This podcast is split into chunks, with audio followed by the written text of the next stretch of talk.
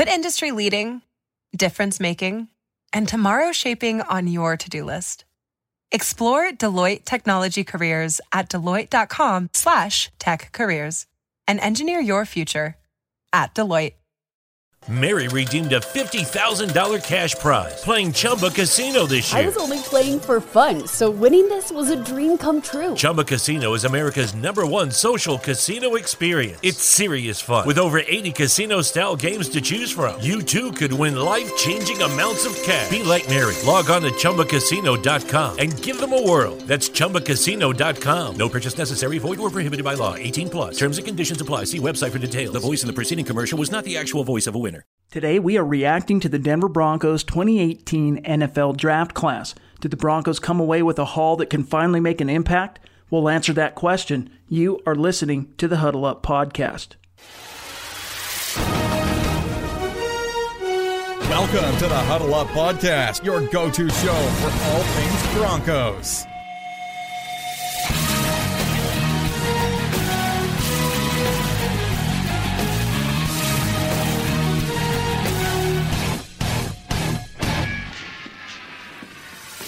Welcome in, everybody, to the Huddle Up podcast presented by Mile High Huddle and 247 Sports. I am your host, Chad Jensen, and with me is my still brand new co host. We've been together now, rocking it for a couple of weeks, just cranking out the content, killing it. He is your Denver Broncos reporter for 247 Sports. He is Zach Kelberman. Zach, it's been a whirlwind of the last few days. How you holding up, bro?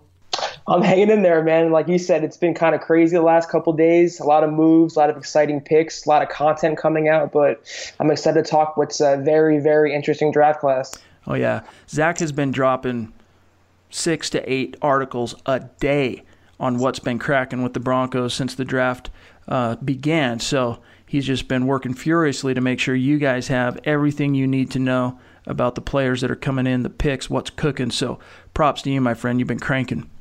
Appreciate that. A man of the people. Amen, brother. Well, follow the show, you guys, on Twitter at HuddleUpPod, and make sure that you take some time to leave a creative review on the show wherever you listen to it iTunes, Stitcher, iHeart, YouTube, Google Play, Spreaker, we're everywhere. But just take some time, rate the show, leave a very creative review, helps us to grow and reach new listeners. And one last piece of business before Zach and I dive into the 2018 Broncos draft class we got to say thank you to our sponsor of the show today, Audible. You guys go out and get a free audiobook download and a 30-day free trial at audibletrial.com slash huddle up. There's over 180,000 different titles to choose from, whether you're on an iPhone, an Android, or Kindle, even just an MP3 player. audibletrial.com slash huddle up. Phenomenal app and service that I use literally on the reg every single day. I'm using Audible because I love to read but as busy as I am trying to cover your Denver Broncos, I don't always have time to sit down, turn the pages on the books that I want to read. So I'll pop Audible on while I'm at the gym or, you know, while I'm in the car or in the kitchen, and it allows me to get these books under my belt without having to sit down and read. I'm multitasking, and you can do it too. Audible's giving you an opportunity to get that free book plus the 30-day free trial. So go to audibletrial.com slash huddle up, capitalize on this opportunity, and patronize our sponsors. All right, as mentioned, it has been a hectic but exciting three days since your Denver Broncos began adding to the roster via the NFL draft. And there's so much to talk about, so much to break down. And there's a time and a place, I think, for grading a draft class, you know, even right after it concludes. But the truth is, we're not really going to know how well John Elway did with this class until at least a year down the road, right? That's when we can, in retrospect, we have information, we have real football that can help us to inform our analysis and grade the 2018 Broncos draft class. However, that doesn't mean that Zach and I can't rate or grade Elway's draft haul right now, at least based on what we know about these 10 selections the Broncos made and how each guy fits into the roster moving forward. So we will go through each pick, uh, but we'll save our ultimate grade for the end of the show. So let's start it off. Thursday night, all eyes were on the Broncos. What were they going to do with the fifth pick? Were they going to take a quarterback? Were they going to trade up? Were they going to trade back? It started out with a bang for the Broncos. And as hard as it might be to believe, according to Elway, None of the mock simulations the Broncos front office and the scouting department ran before the draft had Bradley Chubb slipping to pick five. But with Baker Mayfield going number one to Cleveland, Saquon Barkley going two to the Giants, Sam Darnold going three to the Jets, Cleveland came up on pick four. All eyes were on John Dorsey. He chose, however, not to go edge rusher and instead took the best cornerback in the class, Ohio State's Denzel Ward, which saw the big NC State edge rusher Bradley Chubb slip to within Broncos uh, the Broncos' grasp. Now, Denver had two very good quarterbacks in Josh Allen and Josh Rosen at their fingertips, but instead went defense. They chose Chubb, arguably the best prospect in the class, but at the very least, the best defensive prospect in the class. Now, Zach, there's a lot to talk about here, but let me just start with this, and we'll see where the discussion leads us. Did the Broncos make the right decision passing on Rosen or, or an Allen to take Bradley Chubb? And of course, your thoughts overall on Chubb and what he brings to the Broncos defense. First of all, on behalf of the Broncos, I want to give a big shout out to the Browns for reaching about five picks too early and taking Denzel Ward over arguably the best pound for pound prospect in the draft in Bradley Chubb. I mean, the guy landed right in John Elway's laps. Uh, like you said, not one mock simulation had him coming to Denver at number five. He shouldn't have been on the board. So I, I appreciate that on behalf of the Broncos from John Dorsey making that pick of Ward. Now, was it the right call? I do believe it was among the, the quarterbacks still on the board, Rosen and Allen, the Broncos did not favor them. They wanted Sam Darnold, they wanted Baker Mayfield. Both of those guys were off of the board before they got on the clock. In that scenario, it would came down to Chubb versus Quenton Nelson or trade down. They wanted to trade down with the Bills. John Elway did admit that, and he backed out of that trade because Bradley Chubb fell into their laps. It was an irresistible player at a position of need at outside linebacker, which is where he'll play opposite Von Miller. He's going to bring an instant, immediate, day one contribution as an edge rusher. It gives the Broncos insurance in case they want to move on from Shane Ray and not pick up his fifth year option. If Shaq Barrett leaves next year in unrestricted free agency, it was absolutely the right move for the Broncos. It shouldn't have happened, uh, but the Broncos just lived out a dream scenario by landing arguably the best prospect in this entire top heavy draft class. I mean, for fans that are disappointed that it wasn't a quarterback, and I understand that because I was of the opinion that the Broncos should take the best available quarterback at the top of the draft. But the flip side to that coin was that the Broncos were not high on Josh Rosen. I mean, they have, I mean, they study the same tape that we do. They see all the same stuff on that regard that we do, but they are privy to a lot more information on the inside that we are not. And for whatever reason, they did not like Rosen or Allen, at least that high.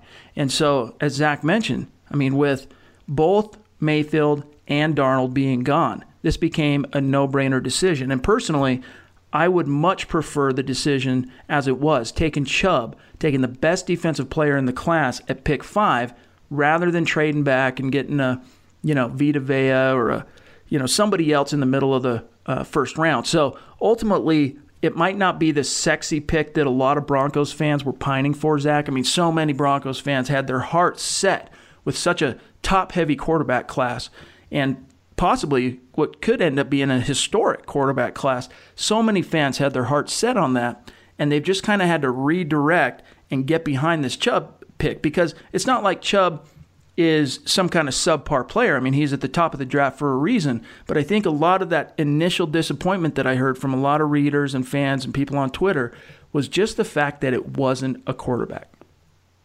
I think a lot of that disappointment, at least initially, was because Elway he has a proclivity to take a defensive player in the first round. He's done it with Shane Ray, Bradley Roby, Von Miller. I think a lot of Broncos fans identified the offense as a unit that needs to be built up more. And they wanted a quarterback, but it was never going to be Rosen. It was never going to be Allen. They just did not like those QBs over Darnold and Mayfield.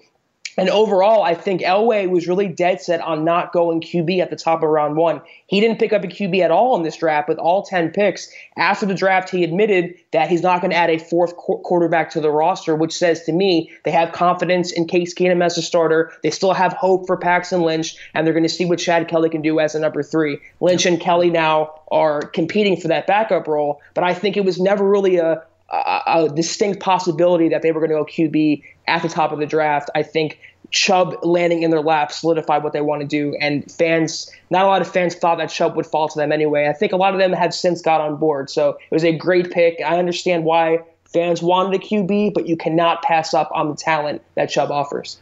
Yeah, amen. And the thing is, too, is you look back at Elway's track record, which you brought up.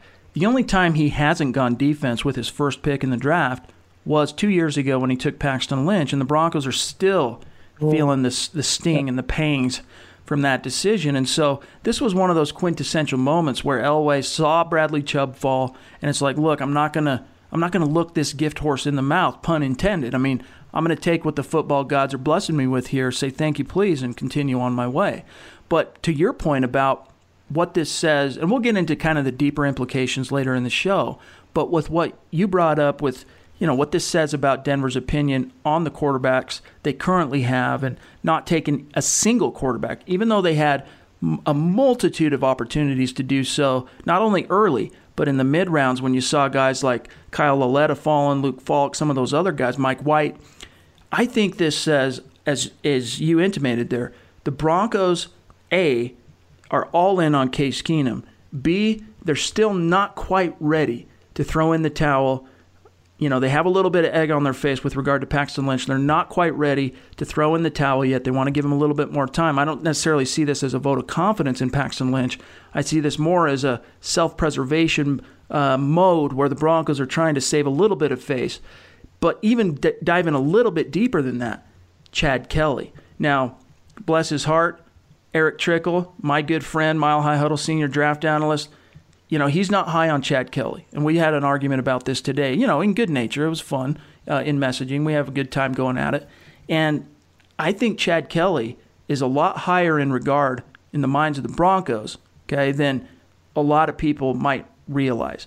And he's a guy that has first round traits in many respects. He's got a nickel head, you know, but he proved in this last year, once the Broncos drafted him, that he can focus on football, stay out of the limelight, stay out of situations that he doesn't belong, and prove that he can live like a pro, which I think really earned him some some some points in the eyes of the Broncos and is leading to him having this opportunity, as Elway said at the uh, after the draft. I mean, he's going to compete with Paxton Lynch for the backup job. And one last thing, Zach, before I throw this back to you, I was listening to on Thursday night, right as we got into uh, the the top of the first round. Chad Kelly appeared on 104.3 The Fan in Denver sat down for draft night. They were asking him questions. I thought it was interesting. One of the, they asked him, you know, what's been your perception getting back to work, you know, OTAs and all that. He said one of the things that he said right out of the gates was that Case Keenum is the leader, not a leader. Case Keenum is the leader. I thought that was interesting. Definitely. And a couple things here. To your point about Paxton Lynch, there was a report that actually came out a few months ago. I can't remember who reported it exactly, but they said that John Elway is now gun shy on taking quarterbacks at the top of the draft after whiffing so badly on Paxton Lynch. So you wonder if there's some credence to that report, first of all, when it comes to Lynch. About Kelly, I, I think he is, like you said, he is more valuable to the Broncos than in the minds of some fans. Uh, some of the Broncos fan base thinks he was just a gift uh, not a gift, but he was a favor pick by John Elway to Jim Kelly, his close friend and uh, Chad Kelly's uncle. I don't think so. I think coming out of Ole Miss, he, he was a, a playmaker who came from a pro style offense. He has a very strong arm. He, he's a very um, smart quarterback. He needs some work around the edges. He needs to keep his nose clean, figuratively and literally. Literally, uh, but I think he has a lot to offer this Broncos team, and I think that's why they're finally giving him a chance yep. to push that, that, number two role. And I think he can make something of himself. And I think what the Broncos like about him is this offseason, it's been no BS. He's honed his craft, he's got over his wrist and knee surgeries, he's uh, you know been dive deep diving into the playbook. He's he looks great. He's been training hard, and I think the Broncos see that and they're ready to give him a shot to have a bigger role on the team in 2018. Yeah, I honestly think with his skill set, his competitive st- um, mindset, his will to win, all that, I think he's going to absolutely crush Paxton Lynch in an open competition because I mean we've seen Paxton Lynch fall short of Mr. Noodle Arm himself, Trevor Siemian, the guy with very little leadership charisma and, you know, pizzazz, juice, whatever you want to call it. very little wherewithal, and even as a quarterback from a tools perspective, very little to work with. There's a reason, after all, Trevor Siemian was a seventh round pick in 2015, and Paxton Lynch could not vanquish him in an open competition. And then in comes Chad Kelly, a guy with first round tools. You know, he's on a mission to prove himself. I, I honestly think that it's going to be a horror show for Paxton Lynch once they get into, you know, the active phases of OTAs and training camp. It's to, John Elway's ego can't prevent uh, Paxton from bombing in his third season if that comes true. They're giving him one more shot. It's it's almost like Vance Joseph. Paxton Lynch is on his own now to sink or swim on his own on his own volition. If he doesn't perform, if he does, at least doesn't progress into a backup quarterback as a a first round pick, what do you keep him around for? I wrote today, I wrote a few hours ago that the Broncos have seen Paxton Lynch in action, and they've perhaps seen all they have to see in Paxton Lynch. The same cannot be said about Chad Kelly. He's that wild card, and I think he they have to see what they have in him, and I think he could show more than what Paxton Lynch has offered, which isn't much. Absolutely. Now, you know, parting thoughts with regard to Bradley Chubb before we move into the second round. You know, you brought up Shane Ray. This is definitely putting him on notice. I mean, the Broncos showed love to Shaq Barrett by tendering him you know, he's going to be making just shy of three million bucks in 2018, which for an undrafted rookie from Colorado st- uh, State is a Pennies. phenomenal paycheck. Phenomenal paycheck for Shaq Barrett, even on a one-year uh, deal like that.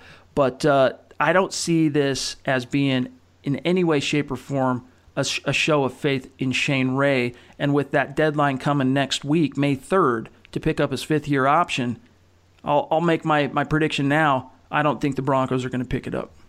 I don't either. And even though John Elway said that he wants to have all the pass rushers, he wants to have Von, he wants to have Chubb, uh, Shane Ray, and Shaq Barrett, they cannot keep them all. It's just not feasible in today's NFL with the salary cap. Shaq Barrett is going to be an unrestricted free agent next offseason. He's going to get a massive contract, or at least a pretty lucrative contract for an edge rusher, a capable edge rusher who's not yet even in his prime. It's hard to find in the NFL. And if I had it my way, I would keep Barrett over Shane Ray. So I'm with you. I think they decline on him and they keep him around for one more year and they move on next offseason with Chubb and Von. and hopefully they resign Shaq Barrett. The bright side, I mean, let's hope that this serves as a reality check for Shane Ray. And going into a contract year, what could very well be a contract year, we see a improved version of Shane Ray, a guy on a mission to prove himself. And even if that ship has sailed for the Broncos, I mean, he could come out in 2018 and with double digit sacks go on to earn a very lucrative contract. And even if that happens with someone outside of the Broncos, at least Denver can capitalize on hopefully a, a motivated Shane Ray in 2018. Now, moving into the second round, the Broncos held the eighth pick, had their eyes on a few players still available from the uh, whom the front office had first round grades on. We saw offensive guards, for example, Will Hernandez and Austin Corbett go back to back to open round two. Then the Georgia running back and cousin to uh, Denver's first round pick, Nick Chubb. And then the Broncos picked, their decision ultimately was SMU wideout Courtland Sutton, a player whom the team had a first round grade on. This is a big bodied receiver, uh, six foot three, 220 pounds. He's the type of guy that can go up there, get 50 50 balls. He's got a lot of tools to work with. He's not the fastest receiver, but as I wrote uh, the night that the pick was made, he's not exactly a slow poke either. I mean, he's got four or five speed, so he can he can do a lot. But what really impressed me, Zach, is when Sutton had the opportunity to address the media and the fans in his introductory press conference on Saturday. I was blown away by his charisma, not cocky impetuous charisma, but true self possession, self confidence. He was articulate, he was humble, and it's clear that he is champing at the bit to hit the grass with Demaryius Thomas and his fellow SMU Mustang, Emmanuel Sanders. I really like this pick personally. Your thoughts on the six foot three, 220 pound Courtland Sutton?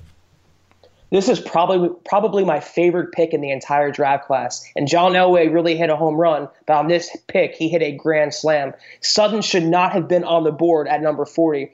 This guy was being mocked, you know, as recently as a couple weeks ago, up there with the DJ Moores and the Calvin Ridleys in the first round. To fall to number 40 and to get an heir apparent to Demaryius Thomas, who's getting up there in age, still productive, getting up there in age, and they and get, they get a guy who so closely mirrors him at that pick. It's just tremendous value. I love the player. I love what he can bring to the table. He's a big body possession receiver. Like you said, he has the attitude, the cockiness, the edge. And I think the offense kind of needs that after the last couple years. They haven't really had that swagger since Peyton Manning hung up his, his legendary cleats. And I think they're getting some of that back now with the players they picked up. But it comes from Sutton, who is just going to be an all star receiver, I think, in Denver, and a big body red zone target for Case Keenum. Yep, absolutely. The weapons are just growing for Case Keenum. I mean, he's stacking the war chest, so to speak. And this is a guy in Courtland Sutton who, you know, he's already, he feels like, has been annoying Demaryius Thomas in terms of Hey man, when can we get together? Hey man, when can we get out and start running routes? Hey man, like he wa- he wants to learn at the feet of guys like Thomas and Sanders who have been at the top of the mountain, not only in a team perspective, winning it all in 2015, but on an individual level, these guys know what it takes as pros to put in the work to become Pro Bowlers, to become all pro caliber players. And I really like that spirit that Sutton has in terms of look, I'm a sponge you know, I'm going to just jump in your in your hip pocket and soak in everything I possibly can. I love that. You know, as the old expression goes, closed mouths don't get fed. He wants to be an all pro. He's admired Demaryius Thomas. He said it himself that Demaryius Thomas is an all pro talent. He wants to be just like that. I love it. I love the attitude already on day one. I think it's going to be beneficial for many years to come. And again, it's a guy who can step in, a draft pick in the second round. I mean, we're so used to so many of these, especially the last two draft classes for the Broncos. I mean, these are picks that are made, and we hear about the potential, we hear about the ceiling and all that, but it doesn't come out in the wash, right? We're left on the hook. They don't produce on the field, they don't make that immediate impact that the team is is hoping they can do. And in this case, with Courtland Sutton, while it remains to be seen exactly what he's going to produce for the Broncos as a rookie, I am 100% confident, as confident as I can be without, you know, knowing the future, that this is a guy that's going to be able to step in and immediately make an impact as a rookie, which is a far cry from what Denver went through back in 2014 when they invested a second round pick in Cody Latimer. I, I was just going to mention that, that I saw some fans comparing Courtland Sutton to Cody Latimer, and it couldn't be more ridiculous. It couldn't be more off. They are nothing alike. This is a guy who has a skill set that trumps Cody Latimer, a guy who's going to come in, he will come in guaranteed from day one and contribute, whether that's a number three, whether that's in the slot. It doesn't matter where he plays, you know, specifically, but they're going to get him on the field, get him in the red zone, throw up a couple 50 50 balls to him. It's going to make a big impact. He's nothing like Cody Latimer. And they didn't get much of a contribution, like you said, from their second round picks last year. Demarcus Walker on the defensive side, he didn't play. But no matter where they play Sutton, whether it's outside or on the slot, you could do a lot with him. And I think he will contribute heavily in 2018. Amen, brother. As day two continued, moving on here into the third round, all eyes were on the Broncos and what Elway would do with the number 71 overall pick. With a massive hole at running back left by the departure of CJ Anderson, the pick ended up being Oregon's Royce Freeman. Now, Freeman is a guy that left the college ranks as Oregon's all time leading rusher, which is saying something. I mean, you think about the prolific offensive attacks that program has had over the last decade and a half.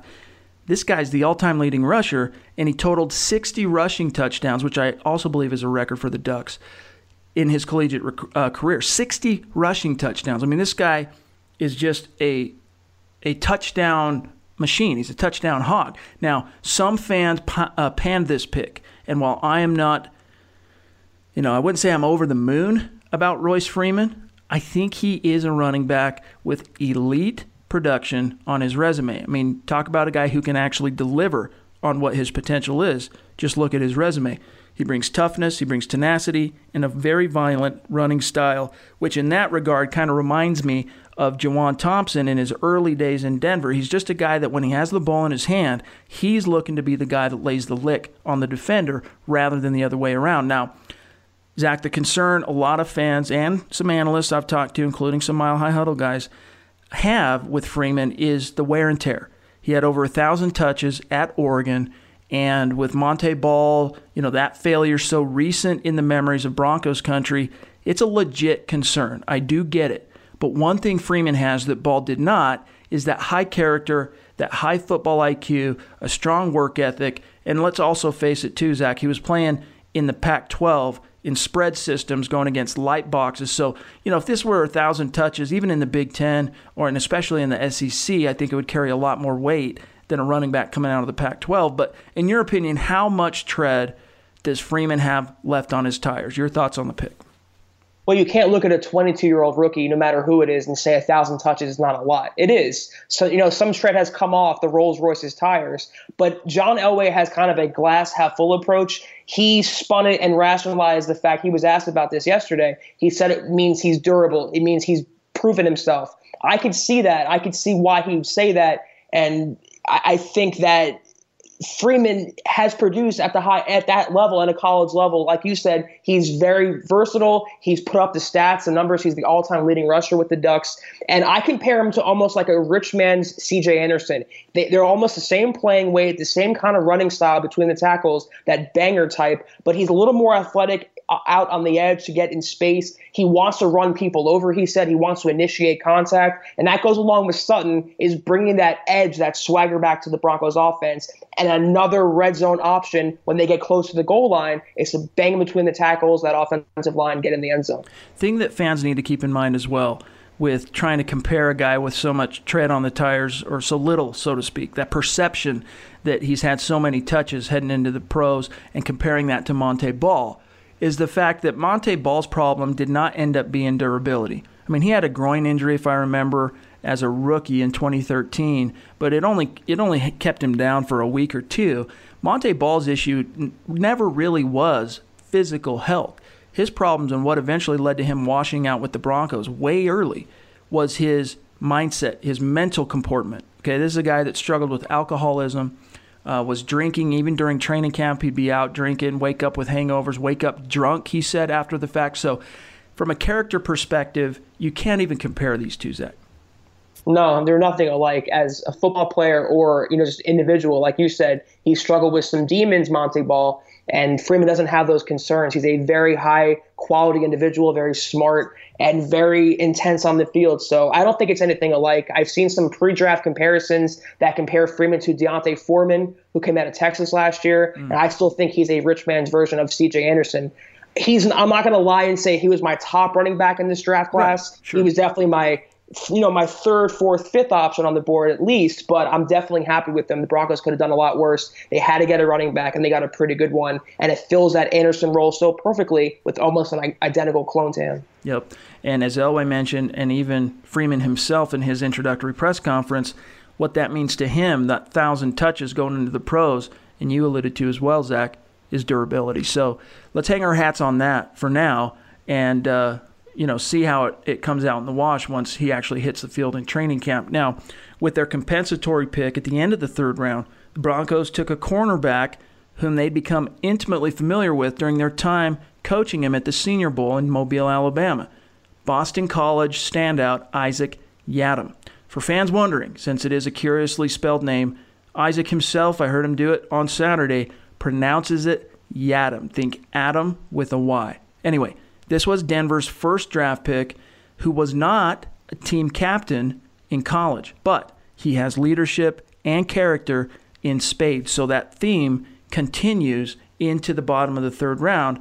And Zach, you know, you want to talk over the moon. Erick Trickel was gaga over this pick, and I understand it going back watching some of the tape.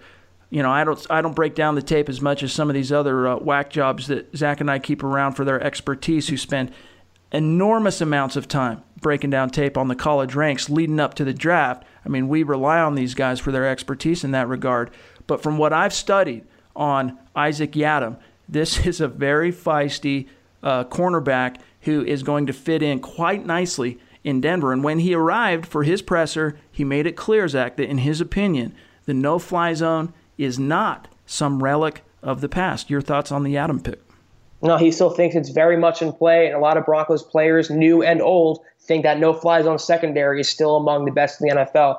I like this pick. I have no problems with it. He's a very sticky defender, uh, lanky, athletic, long arms. He can succeed in man press, also some zone. The Broncos run a hybrid, kind of both those schemes. So I love the pick. They needed a cornerback. It, also kind of says to me that they spent a third round pick on Brendan Langley last year and it spent another one, another corner when they already signed Tramaine Brock. They had Bradley Roby, they had Chris Harris Jr. What does it say about him that they spent another high round draft pick on the same position. But I love the guy. I like him more than I like Langley coming out last year. I think eventually he can be a long term successor to Chris Harris. Yeah, I mean, one of the big differences between Yiadom and Langley, you know, both obviously third round compensatory picks by the Broncos, so they're going to be, and back to back classes, so they're going to be compared to each other quite a bit.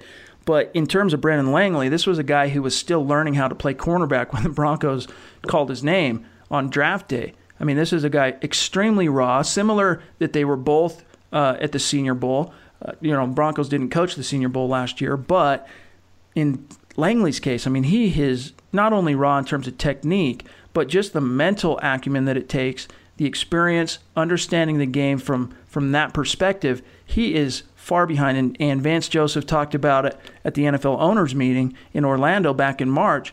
That that's the biggest hangup with Brendan Langley is he's still acclimating to what it means to play cornerback at the pro level. And Yiadom can come in right away and make an impact. And as he talked about as well, I mean, he is completely down to contribute in any way he possibly can, including special teams. And I think as a gunner, as a guy who can get down there on punt uh, and kick returns, is a guy who can also make an impact, similar to what we saw from Kayvon Webster, who was also a third round pick of the Broncos way back in, I think it was 2013 you make a couple of great points there. The fact that he's more advanced, he can give Langley some time to learn and develop and not force him into the fire. And also the fact that the Broncos really placed an emphasis on getting team captains, experienced guys, leaders, and guys they've met with at the Senior Bowl. They coached at the Senior Bowl firsthand. And uh, Yiadom was definitely one of the guys they liked the most coming out of that game. So uh, special teams cannot be discounted either. You make a great point, Shad, in the fact that they lost Bennie Fowler and Cody Latimer, two of the best gunners in the NFL, and they needed some guys to step up, rookies or current players, and they got a good one in Yiadom who can help on defense and special teams under first-year coordinator Tom McMahon. I couldn't agree more. I couldn't agree more. All right, so that wraps up day two for the Denver Broncos. Now, getting into day three, Denver continued to set about the process of filling roster holes and needs, looking for those impact players. And once again, Elway found great value in the fourth round in an off ball linebacker that most scouts and draft guys that I have talked to had rated as a late second, early third rounder in Iowa's Josey Jewell. The knock on Jewell is his 4.8 speed, but this is an instinctual linebacker, as instinctual as they come which I think is evidenced by his 32 career passes defensed. You know, this is a guy that he just has a nose for the football, and he might not have that straight line speed, you know, on a 40 in the underwear Olympics that's going to blow your mind. But when it comes to game speed and just being there when he needs to be there, that is Josey Jewell. Now, when this pick was announced, I literally smiled. I couldn't believe, actually, that the Broncos were getting Josey Jewell. He was mocked to Denver many times by Mile High Huddle and other Broncos analysts, and even those who cover the, the, the NFL outside of Denver. But the Broncos get yet another smart, high character, former team captain, and he's coming to Denver.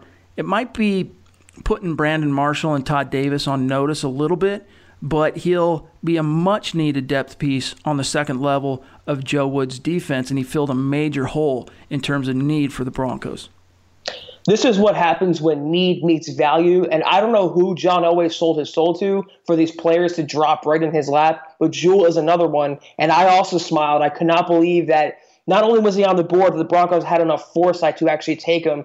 He'll never be a sideline to sideline Patrick Willis type, but the Broncos don't really need that. This is a guy who's going to come in from day one, contribute on defense. He's good in pass coverage, and the Broncos really made it a point to improve their pass defense Uh, with tight ends, with running backs, middle of the field. They traded for Su'a Cravens. Now they have Jewell. When John Elway called him to announce that he was being drafted by the team, he said, You're a really good player, but also a really good person. They really placed an emphasis on high character, team captains who are good people and can help, you know, develop leadership on this defense, not just hmm. performance on the field. You know, I wonder how much of that because you know, the last two draft classes have been replete with the opposite of that from a character perspective immaturity, guys who don't have their priorities in line. I wonder how much of this new leaf that the Broncos are turning over with this draft class in terms of how they're profiling these guys has to do with Gary Kubiak being involved in the pre draft process, scouting, and also being in that war room helping to make decisions. Kubiak is the best thing that could have happened to John Elway. He he's one of the few people that Elway really trusts from a scouting perspective and on a personal level. Kubiak has a great eye for talent. You can say what you want about him as a coach, as a uh, what he did with the quarterbacks with Trevor Siemian and Paxton Lynch, but the guy just has an eye for talent and he knows good players when he sees them. Now, why are they bringing in so many high profile, high character players? You have to wonder how out of control that locker room might have been last mm. year. You know, after the season, Vance Joseph cut a lot of his coaching staff, and he really didn't give any concrete answers as to why. Maybe there was some dissension going on there. Maybe it was getting a little out of control, and they didn't have anyone truly stepping up to get that, that locker room back on track. That's why they emphasized leaders and team captains. Absolutely. And I think it's also just a symptom of the Broncos learning from some of their very recent mistakes in the draft and especially last year the the class that was, you know, characterized as the healthy scratch class. I mean, so many of those guys that were either injured or just not contributing on game day. I mean, a lot of them suffered from immaturity issues and it does not appear at this point that's going to be a problem for the Broncos in 2018 and we still have five more draft picks to dissect. But before we do, let us holler at you about why you need to become a Mile High Huddle VIP subscriber. Our approach to covering the Broncos, it's not just about reporting the news because everyone does that because it's that's what gets the clicks and we understand that. But what Zach and I, everyone else at Mile High Huddle, what we want to focus on is breaking down the Broncos in depth, whether it's all 22 film reviews, X's and O's, deep dive player evaluation, and now coming out of the draft, analysis on this class. And we save our best and most in depth content for our VIP subscribers, our premium members. To become a Mile High Huddle VIP and get access to 100% of our written analysis and our VIP insider forums, just click on the green banner at the top of the website. You can click the monthly or the annual option, and you'll be locked in. And from there, you get access to everything we produce, which includes any insider info we pick up along the way. And we work hard, trust me, to bring you the best Broncos coverage and analysis on the web. We ask for your support by becoming a VIP subscriber. Pull the trigger. You have my word, you will not be disappointed. All right, with their second fourth round selection in the 2018 draft, the Broncos followed suit on these character leader guys, but also guys with talent, picking up Penn State wideout DaeSean Hamilton. He's another guy that they got a really up close look at at the Senior Bowl. I love this pick personally. Uh, I think he's a guy that, I mean, the Broncos basically, Carlos Henderson's on notice, no doubt, but push Henderson to the side for a second. The Broncos, with this draft class, now with Courtland Sutton and DaeSean Hamilton, have a succession plan, a legitimate one, for Demaryius Thomas and Emmanuel Sanders, who are both now, Zach, on the wrong side of 30 yeah, they're getting up there in age. They're very highly paid. It was surprising that the Broncos brought both of them back this year after current rates, but they've set themselves up for the long term. And if Sutton is Thomas's heir apparent, then Hamilton is Emmanuel Sanders' heir apparent. They're almost very similar in the sense that they win with their route running, they win with separation. Not the tallest guy in the world, not the speediest guy in the world, but another guy who's going to come in whether from the slot or outside, you can move him around. He's going to help this passing offense out, help Case Keenum out. And it does put Henderson on notice. Henderson was a third round pick. He spent his entire rookie season on IR. He had an injury. Then he got arrested in January for weed. So it's not the best start to his NFL career. And I think anything they get out of Henderson now is a bonus. You have Thomas, Sanders, Sutton, and Hamilton as your top four. You have Jordan Taylor, you have Kenny Bell. So anything, and Isaiah McKenzie, anything you get out of Henderson now is a bonus. And it really gave the Broncos more insurance with Hamilton not to rely on Henderson to develop. And if they do end up getting something out of Henderson, I mean, if he can even cash in on 50% of the potential that he has, I mean, he's a very talented young player. And he got kind of upside down trying to acclimate to life as a pro, trying to learn the playbook and assimilate this new way of life, kind of threw him for a loop, and then he got hurt. So even though the signs aren't pointing in the right direction with him getting arrested in January, these picks are putting him on notice. So if he can come into camp and even cash in, Zach, on just half of that potential and that talent that he has and what, what the Broncos saw when they invested a third rounder in him last year, I mean, the Broncos are going to have some serious weapons, young talent, cheap talent at the wide receiver position for Case Keenum. Yeah, I loved Henderson coming out of uh, Louisiana Tech, I believe it was, Yep. and he had all the upside in the world as a kick returner, as a wide receiver. He was that game-breaking electric threat they needed. It just didn't work out, but he was one of my favorite draft picks from last year. So if he can just get up to snuff and learn the playbook, this is going to be a dynamic passing offense. And when is the last time you heard dynamic and Broncos offense in the same sentence? Yeah, it's been a while. Been a while. 20 2014, I guess, the first half of that season before it started going downhill. But, but yeah, I couldn't, I couldn't disagree at all with any of that. So the Broncos are stacking that war chest with some talent, with some weapons for Case Keenum, and I think it's going to pay dividends out of the gates in 2018. Now, moving on to the fifth round, Broncos love them some Big Ten tight ends, Zach. After a trade with Seattle, which netted the Broncos a seventh rounder, which they did not have heading into the draft, they ended up taking that 156th pick in the fifth round and investing it in Wisconsin's Troy Fumagalli. Now, Fumagalli is another one of these Senior Bowl guys, and while he might only have nine fingers due to a, a birth defect, this is a guy who can step in. He can play the Y, he can play the F at tight end for the Broncos, and he's another high character, hardworking, football appreciating former team captain. And John Elway, I mean, he's he's putting all kinds of dudes on notice with this this draft class, Zach, because with the addition of Fumagalli, Jeff Heuerman is now being faced with put up or shut up. Well, first of all, I'm of the mind that Hireman is a bust. He was a high round draft pick. He hasn't performed nearly as much as he should have, given the opportunities he's had behind Virgil Green in years past. But Fumagalli is the pass catcher they needed to come away with. You cannot rely on Jake Butt, who had a washed out rookie season, to be that starter. I was surprised they didn't pick up a veteran tight end in free agency. They had a couple options there. Didn't go that way, so they're going to go on what they have right now with Fumagalli, Heuerman, and Austin Traylor and uh, and Butt. So between those four, you should have some good pass catchers. And again, it's another option for Case Keenum in that passing game. And they really made it a point to get Keenum some weapons and to build up this passing offense after they've had pretty much nothing to work with uh, behind Thomas and Sanders in couple, last, the past couple years. You know what this also tells me with the addition of a couple of running backs, well, a few running backs uh, when you count the undrafted ranks, which we'll get to later in the show here, just a few minutes, but also the tight end. I just don't see a place on this roster for Andy Janovich, the fullback, in 2018. Now, look, I've been the guy that's been saying this now for at least a year, and I get a lot of shade for it, and I understand it. I don't listen. Andy Janovich is a great football player, okay? But he plays a position that is outdated, has been phased out of the NFL. Gary Kubiak is gone, and even if Gary Kubiak was still coaching this team and calling the plays, the Bron- every roster spot on the Broncos 53 once that regular season kicks off for a team coming off 5 and 11, each spot is valuable.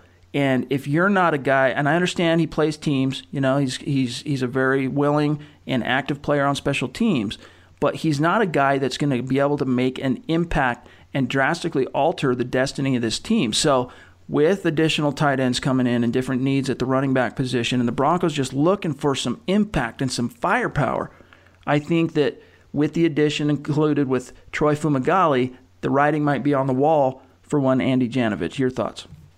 I don't get the the cult icon status that Janovich has. Is it because Right. he had that long touchdown run in the first game in 2016? He's a good fullback. He's a good team player. You know, he looks the part. But the fullback position is going the way of the dodo bird if it hasn't already. Mm-hmm. It's just not part of the current NFL. Mike McCoy employed that in his offense, but he's not around anymore. Bill Musgrave runs a very different scheme. And like you said, to free up a roster spot, I would have no problem get, getting rid of Janovich and using a tight end to block in the backfield if they need that. Yep. With a better offensive line, with the tight ends they have, they're not going to need a pure blocking fullback who doesn't really offer much in the passing game, doesn't really offer much as a runner. So if they had to cut him, I have no problem with that.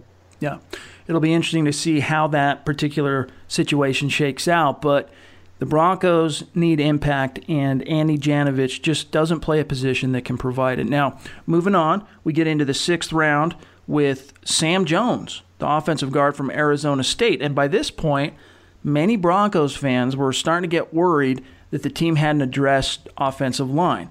Now, after trading away Denver's second fifth rounder to the Rams, uh, they picked up two additional sixth rounders. I think I got that right.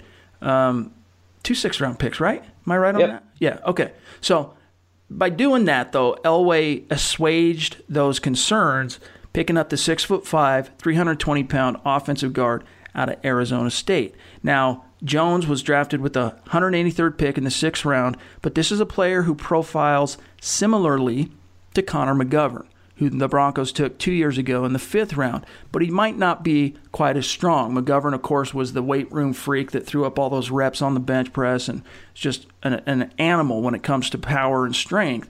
Talking to Erick Trickel, Sam Jones is a guy who's athletic as an offensive guard, and he plays with a mean attitude, which is one of the things the Broncos were drawn to, and especially new offensive interior offensive line coach Sean Kugler. But Jones doesn't quite have the power you'd like to see from a player of his size. However, he does have the frame to put on some more weight, and I'm confident, Zach, that working with Denver's coaches and that strength and conditioning staff, that issue can be addressed. Yeah, he needs about a year to develop. I don't think he's going to come in from day one and push for a starting role, even though they have right guard right now up in the air technically.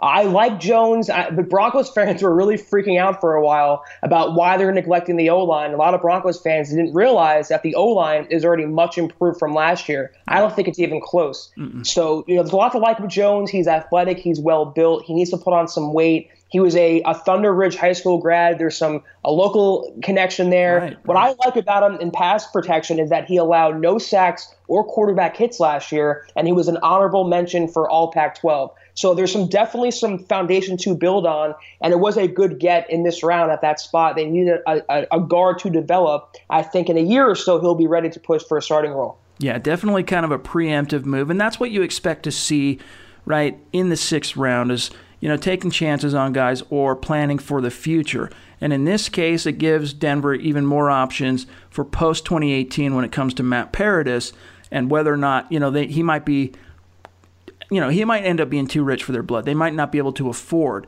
to bring Matt Paradis back. And if that happens, you got a Sam Jones, you got a Connor McGovern on the roster ready to step in and, and rock and roll. So, solid pick, solid pick that's going to eventually make an impact down the road. But I agree with Zach, probably not for a good year. But moving on to the second pick the Broncos had in the sixth round, we got to set the stage with the fact that the Broncos lost Corey Nelson in free agency. And before the draft, Zaire Anderson was really the only depth at off ball linebacker that you could hang your hat on. And that's not saying much for the Broncos. So they addressed the position, as we touched on in the fourth round, with Josey Jewell. And then again here with their second pick in the sixth round in Washington's Keishawn Bierria. Now, Bierria is a guy that might not have those elite explosive traits that you love from your off-ball linebackers, but he is a tackling machine. He's, you know, hard-nosed player. And one thing I've noticed just briefly watching tape on him, he's got a penchant for knifing through uh, the line of scrimmage and making plays behind the line of scrimmage. So for a six-round flyer, Zach, I think it's a solid pick. And this is the part of the draft where you're kind of just taking shots on players who might stick, might not stick, might never play it down, might be an all star. For a six round pick and for a position of need after losing Corey Nelson and only with Zaire Anderson, you could do a lot worse than this guy who's going to come in and another high character, uh, very smart, intelligent, high football IQ guy. He's going to help in on special teams, on the defense as a deep reserve, a guy who's good in pass coverage. The Broncos are really, really tired of getting beaten by tight ends and running backs in the middle of the field, and I think they now have the inside linebackers to keep up with NFL offenses. Yep, and depth, depth, depth. The Broncos are adding depth and they're adding competition which can only make the roster stronger. And then finally, we move into the seventh round pick, which the Broncos picked up from Seattle.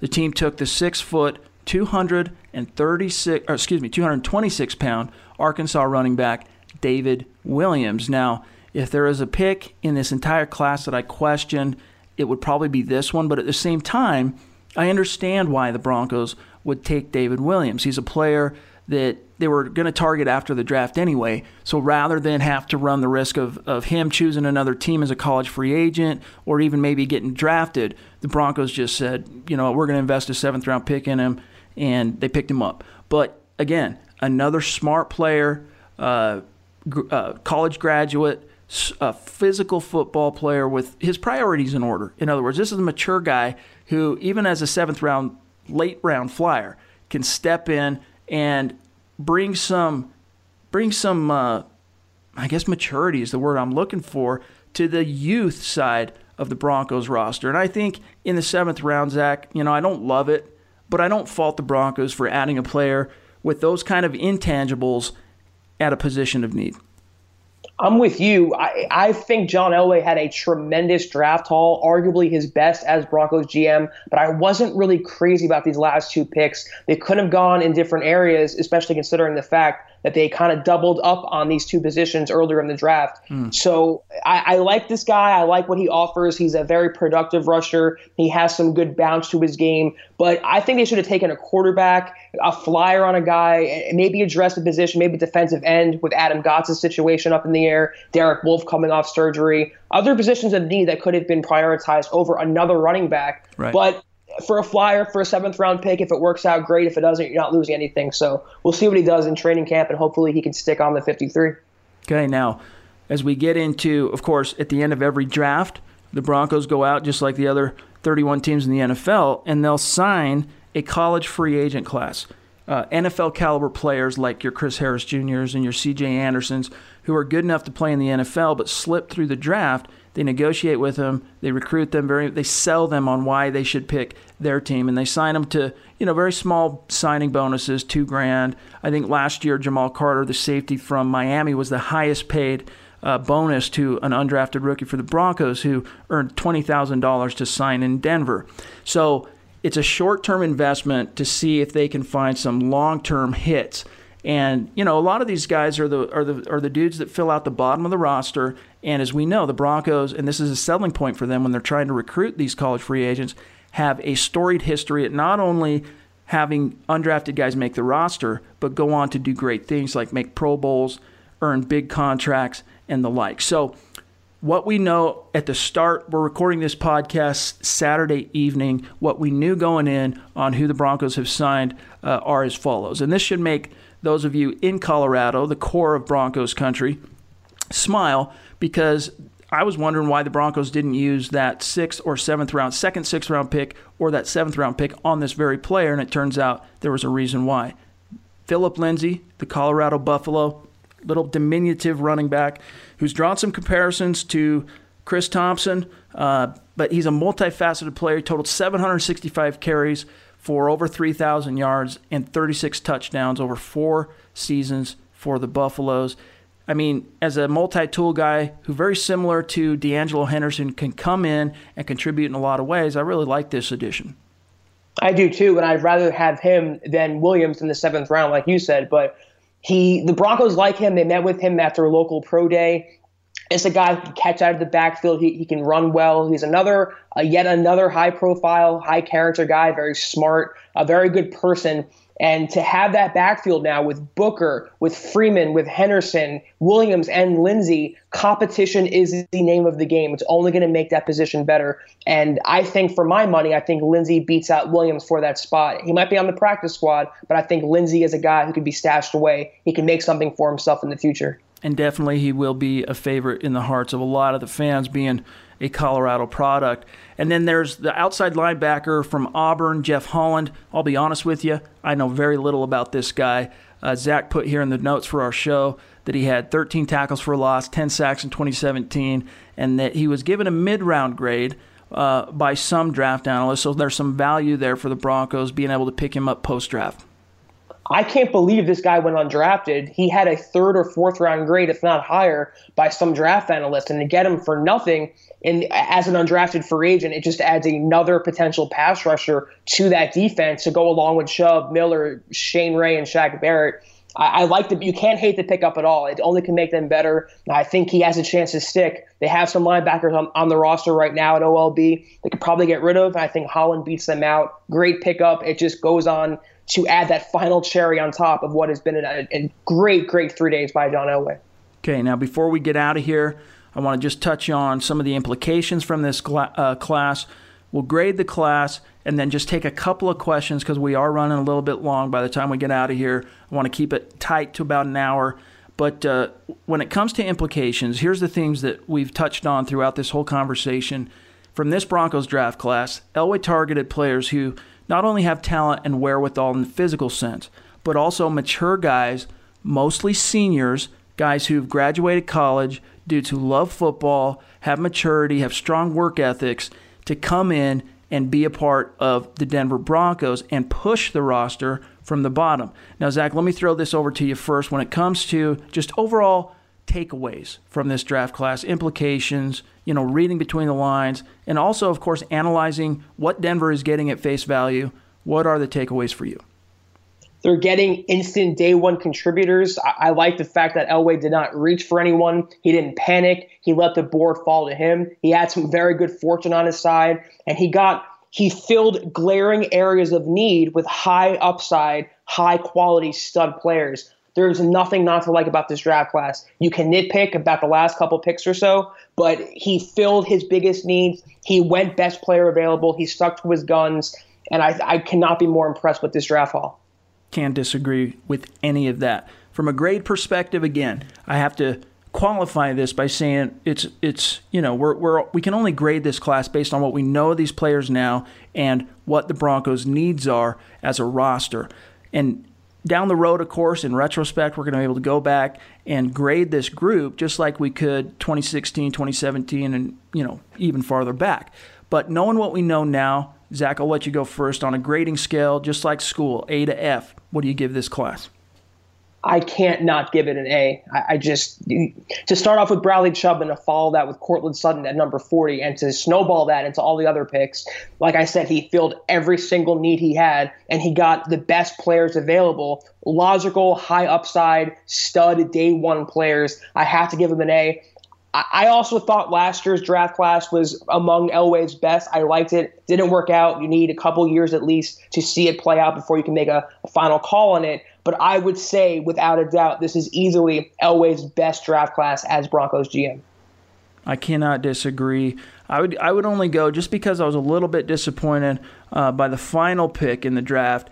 I wasn't disappointed by the fact that the Broncos ultimately chose not to take a quarterback at pick five because of the caliber of player that they ended up going with in Bradley Chubb. But my final grade for now, okay, we'll we'll re-examine this a year down the road. But I give him B plus, which is just shy of what Zach's getting. We're we're pretty much sharing a brain on this issue. John Elway filled needs, and not only did he plug those holes, but he brought in guys that have great balance of character and talent. And again, another one of these themes that run through this entire draft class, all 10 picks, are guys who can come in and make an immediate impact. Even if that's on special teams, each one of these guys can have a role for a Broncos team that was lackluster in 2018, or excuse me, 2017, and they just need to turn the ship around. I think the Broncos made some enormous strides over the last three days in getting that done. Now, before we get out of here, we put out a call. Some of you guys have questions as it relates to the draft in your Denver Broncos.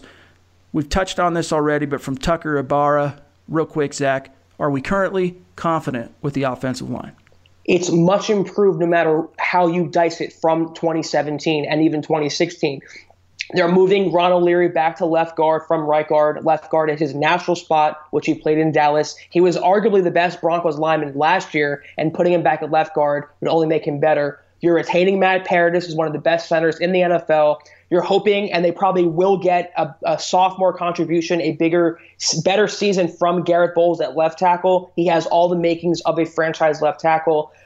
And they filled the right tackle need by trading for Jared Veldheer from the Cardinals. That was their biggest hole going into the offseason, other than quarterback. He is a massive, massive upgrade, which isn't saying much on Menelik Watson, on Donald Stephenson. And if he's healthy, he will be a potential top 15 right tackle. The only question mark potentially is right guard. But even then, you have Connor McGovern who can play there. You have Menelik Watson, who's probably a better guard than tackle. You have a couple options, Billy Turner, the Sam Jones they just drafted. So overall, it is much improved, and it should have a, a instant beneficial factor on the passing game and the running game. My only concern with the offensive line is just the long term viability at right tackle. They still don't have that long term solution at that position, but with the trade made to acquire Jared Veldheer, they have a window. They have time to figure that out. And it's, you know, even if they lose Veldheer at the end of 2018, they can go to the free agent class next year. They can go to the draft and try and find a long term solution. And there's even the chance in the meantime that a guy like Elijah Wilkinson uh, or the kid from Alabama, Cyrus Kouandjio, might be able to provide that long term viability at right tackle. But I agree with Zach that this is a very different offensive line than what Broncos fans have kind of become accustomed to over the last few years. And I look for them to take a major step forward in 2018. Now, a couple more. Here's a question from Ocean Reaper Z. How confident are we with Lynch or Kelly being that number two behind Keenum? Zach? Z, I love it. Um, I uh, I want to see how it plays out in training camp. I want to see how they compete. I want to see Paxton Lynch with finally some offensive continuity with the same returning offensive coordinator. I want to see him in his third season now in his make or break third season. I want to see Chad Kelly finally healthy. So I can't say right now if I'm comfortable with them, but I think it's going to be a good battle, and I think one of them should step up and be a viable number two. If I had to put my money down right now, I think Chad Kelly does win that spot, as you said earlier in the podcast, I, I think he just has a much bigger ceiling. I think he's more pro ready than Paxton Lynch, but I am comfortable. You know, the, the backup quarterback is always the most popular player. That might not be the case with Paxton Lynch, but with Chad Kelly, that is that wild card. I'm very, very intrigued by what he can do this summer. See, and I'm one of these guys that's you know, you might say I'm a little bit crazy over Chad Kelly. I've just always really respected his game, and were it not for his machine gun persona and his off the field stuff, and then, of course, the injury bug that just bit him really hard in his final, final year at college, I see him as a player that wouldn't have slipped past the third or fourth round at the latest in last year's draft. So, skill set wise, he has the wherewithal to come in and make an impact. I, I'll tell you right now, on on performance alone, I think he's going to beat out uh, Paxton Lynch to be the number two quarterback behind uh, Case Keenum. But whether or not the Broncos are going to you know allow that to happen, because again, it just gets more egg on their face if the seventh round guy comes in and beats out their first rounder to be the backup.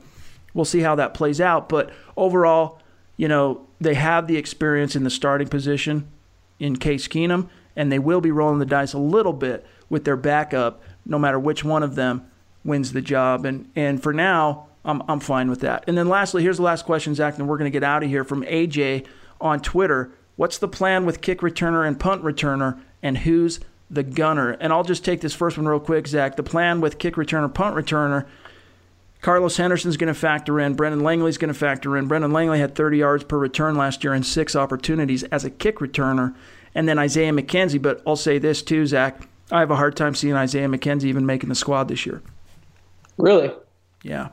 Just with the I, just with the the, uh, the talent they've added in the draft, Isaiah McKenzie, I think he's he's another one of these guys put on notice. I have a hard time seeing him make it. It would be interesting if they cut a fifth round draft pick after only one season, but he was so disastrous last year that you can probably make the case that he should be gone. I think he actually will be in the competition to, to be the punt returner, along with Jordan Taylor, who's very sure handed, kind of shifty in his own way, kind of deceptively fast, as the cliche goes. And I think Isaiah McKenzie, I think a lot of his faults last year, it was more mental. He shouldn't have been on the field to begin with, and that fell on Vance Joseph and Brock mm. Olivo. I do think he will make the team, but he will have to, you know, prove that he should be on the team. Like you said, they added a lot of talent. He'll be in that spot to be the punt returner with Jordan Taylor. And I agree with you about kick returner. Carlos Henderson, is if he is healthy, he has that game breaking potential. I think he'll be the kick returner along with Langley.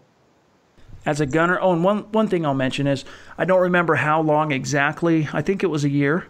Uh, actually, it might not even made it out of training camp, but the Broncos, what was it, 2013 or 14, took Tavarres King from Georgia in the fifth round, and he didn't last too long. So there is a precedent there, and I, I understand it would be a, a loss for the Broncos to have wasted a fifth round pick.